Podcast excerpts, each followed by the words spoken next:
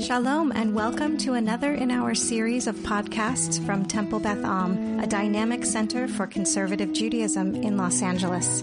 This is a recording of a Shabbat sermon by Rabbi Adam Kligfeld. Uh, the good news and the bad news is I'm getting used to this.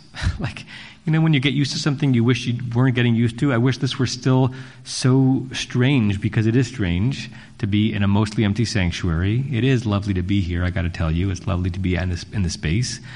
I'm getting used to looking at the black camera on the wall and conjuring you. I don't know exactly who's here right now, but I can picture the faces of the people who often come on a Friday night, or and or who often come for Shabbos for Yontif Mincha, and so I'm trying to bring your presence into my Daled Amot, into my four cubits, my six feet, because digitally you can be within six feet of me, uh, because even if you sneeze on me digitally, you will not get me sick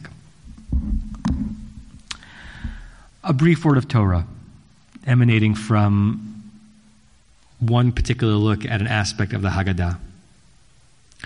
Starting with a probing question What are we learning from this? Might as well be learning something from everything. There should be no moment or period in our life, whether ecstatically joyful or radically hard, where we're not taking lessons that the universe is trying to teach us. What sounds and voices should we be listening to during this time that will be very important that we heard well when it's over? Very important that we not forget. What hints or clues about the health and the status of our society and the health and the status of our spirits must we take heed of? You all know the joke whose punchline is, But I sent you the car and the boat and the airplane, right? About the person who keeps thinking that God will save him from a rising flood, realizing that each time that someone came by his home, first with a car, then with a boat, and then an airplane to rescue him, that was a sign, that was a warning saying that things are getting worse and this is your opportunity to rescue yourself.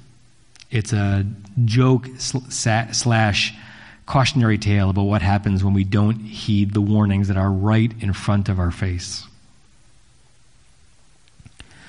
There are warnings in the Exodus story. There are warnings in the ten plagues. The ten plagues and what God does to Pharaoh and the Egyptians are hard moral questions. You've all thought of versions of it. How could Pharaoh be punished for something that seemingly God was doing to him? God hardens his heart and then punishes him for having a hard heart. And why 10 plagues? Why so many? Couldn't the omnipotent God have just done this in one fell swoop? And is there a pattern to those plagues? One of the interesting answers to the moral question of God's punishing Pharaoh is if you look closely at the language of the plagues, patterns do emerge. One of the patterns that emerges from the plagues is that in the beginning, it's not God who hardens Pharaoh's heart, but Pharaoh hardens his own heart. Pharaoh is stubborn all on his own. It's only once that pattern of Pharaoh's own stubbornness establish itself, that it says that God hardens his heart. And one of the commentaries in that, to uh, save God a little bit from the utter cruelty it seems that God would be putting upon Pharaoh for punishing Pharaoh for something that God was doing, is what does it mean to say that God hardens Pharaoh's heart? Not that God forced Pharaoh into stubbornness, but the way God created us, the way we are as humans, is that sometimes when we become habituated to patterns, habituated to aspects of ourself, when we let ourselves fall into traps over and over again and don't heed the warning that it's going to lead to bad stuff, one could say that if it keeps happening to us, it's autonomous at that point. It's automatic. It's as if God is doing it to ourselves. Think of any bad habit. The time to break it was before it became normative to you and routine. Once it's part of who you are, it's as if God is making you do it. If you've ever tried to ba- break a bad habit or pattern, it's as if the universe is working against you. So we have Pharaoh not heeding the warning of what happened after he chose to be stubborn originally and got punished for it. At some point, he had no choice in the matter because he was so used to responding stiff neckedly, cruelly, in a domineering way to the Israelites. He didn't heed the warning. There's another clue in the patterns of the ten plagues that's picked up by the medieval commentator and traveler and writer, the Abarbanel, who mostly lived in Spain. Yitzhak Dan Abarbanel. And it focuses on an aspect of the Seder that if you were at the E Seder last night, which was a wonderful experiment, a strange one for me technically to be using that technology on Yuntif, but it felt holy. It felt, felt very holy. Rabbi Chorny added three drops of blood, three drops of grape juice or wine, that we remove from our cup of wine, in addition to the ten of the ten plagues, and in addition to the three that we normally also do in the name of Rabbi Yehuda, who made acronyms for those ten plagues. Rabbi Chorny was suggest- suggesting that this year we should have even more diminishment of our joy. But she was building on these three other ones that Rabbi Yehuda added. He took the first letters of the ten plagues and turned them into an acronym. Dam, Tzfardea, Kinim, blood, frogs, and lice became Ditzach. The next three, Arov, Dever, Shchin, became Adash. And Be'achav, Barad, Hail, Arbe, locusts, choshech, darkness, and bechorot, firstborn. Abarbanel says, what was the significance of these acronyms? Is it just 333? Is there something that's patternized there? And in a close read of the text, he picks up something fascinating. If we take the last plague out, which is sui generis, right? Sui generis in its impact on Egyptian society and sui generis in its impact on Pharaoh finally letting us go. Each of the other three had the following pattern in the way the plagues were communicated to Pharaoh. So you take them as a triplet. In each triplet, the first of the three plagues, God goes just outside, sorry, Moshe goes just outside the palace to deliver the news to Pharaoh that the plague is coming. In the second of each of three set of the three sets, Moshe goes to the palace, maybe even inside, to tell him that the plague is coming. In the third one of each three, the plague just happens without warning. So this pattern of three happens three times, three, three, three equals nine until we get to the tenth plague. I warn you near your home, Pharaoh. I warn you, warn you in your home, Pharaoh no warning, you're just going to get punished. Let's try it again, Pharaoh. I warn you near your home. I warn you in your home. You're not learning, it's just going to come and wallop you. Last chance, Pharaoh. I warn you near your home. I warn you in, warn you in your home. You're not learning. It's just going to come and smite you. And when that three, three, three is done, we get to the denouement of Makat Bechorot. This close read of the ten plagues, which adds some substance to those three extras that Rabbi Yehuda adds, tells us something really important about when tyrants and all people don't listen when people of goodwill and the universe itself is trying to tell us something important. Pick your topic. What clues are we not listening to about how we are destroying our environment? How we're choosing material goods and tasty foods and luxuries over or at the cost of being able to promise to our great great grandchildren that the basic resources of life will still be there.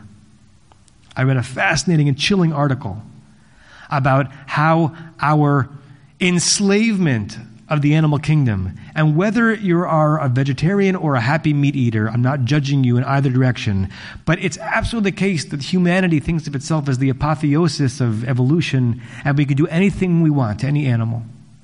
That the way that we treat animals and cage animals and sell animals and put animals that were not meant to be with each other in the wild next to each other are increasing the chances that the microbes in those animals leap out from that part of the food chain into the human food chain. And it's probably the case that the hundreds of thousands of human deaths that will come as a result of this COVID crisis came from a leap of a microbe, from a bat to a pangolin to a human that wouldn't have happened if we were even a little bit more responsible with our shepherding and our stewarding of the animals that live amongst us?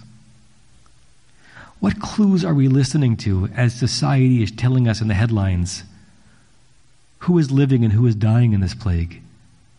It is a bit of unetaneh tokef, very starkly. It's just the case, my friends. And I feel blessed to be in the lucky part of this dichotomy that the people who have resources and larger homes and access to different kind of health care are less susceptible to death than people who live in poorer parts of a city or a country. African Americans, by percentage, are being hit much harder by illness and death from this disease than are affluent white Americans. Is that the case for every individual person? No. Is it the case statistically? Apparently, yes. What are we learning about how much inequality based on race and just based on income a society can take before the pitchforks come out. How many times are we the Pharaoh in a situation where we're being warned outside our home, warned in our home, and then sometimes the plague just comes? And sometimes the plague could have been avoided. There needed not have been locusts in Egypt. There need not have been darkness if Pharaoh had paid heed. None of these quagmires are easy. I don't have an individual solution for how to turn all of humanity into a more humane treatment of its animals. I do think the world should be moving towards vegetarianism and veganism. It's not going to happen with the snap of a finger, but animals will be butchered and people will die between now and when we figure that out and I don't know how to snap my fingers, maintain a capitalist society which I believe in, and also somehow make it more fair in our culture for people to be able to be aspiring towards a sense of financial well being. I don't have the answer. I pity those who have to try to figure it out. But until we do, that inequality of life will turn to inequality of death, and we will not have been heeding the warnings. So, this moment, which most of us will live through fine, is a moment where we have to think of ourselves as Pharaoh, not because we're cruel, but because we don't want to be blind. And if reality is knocking on the door and telling us to wake up and see the signs, we need to see the signs so that we don't get to that 10th plague. So, my blessing for us as we continue to endure this incredibly challenging time is to take care of one another and express love as best we can and listen to the warnings that are being communicated to us so that we don't have to descend to where Egypt finally descended to an Egypt that was never heard from again. We want to be heard from again and again so that our descendants will have known us and be proud to perpetuate what we have started to build. Shabbat Shalom. You have been listening to another in our series of podcasts from Temple Beth Am, a dynamic center for conservative Judaism in Los Angeles. If you enjoy these podcasts, we invite you to write a review on the Apple Podcast site or wherever you get your podcasts. For more information about Temple Beth Am Los Angeles, go to tbala.org.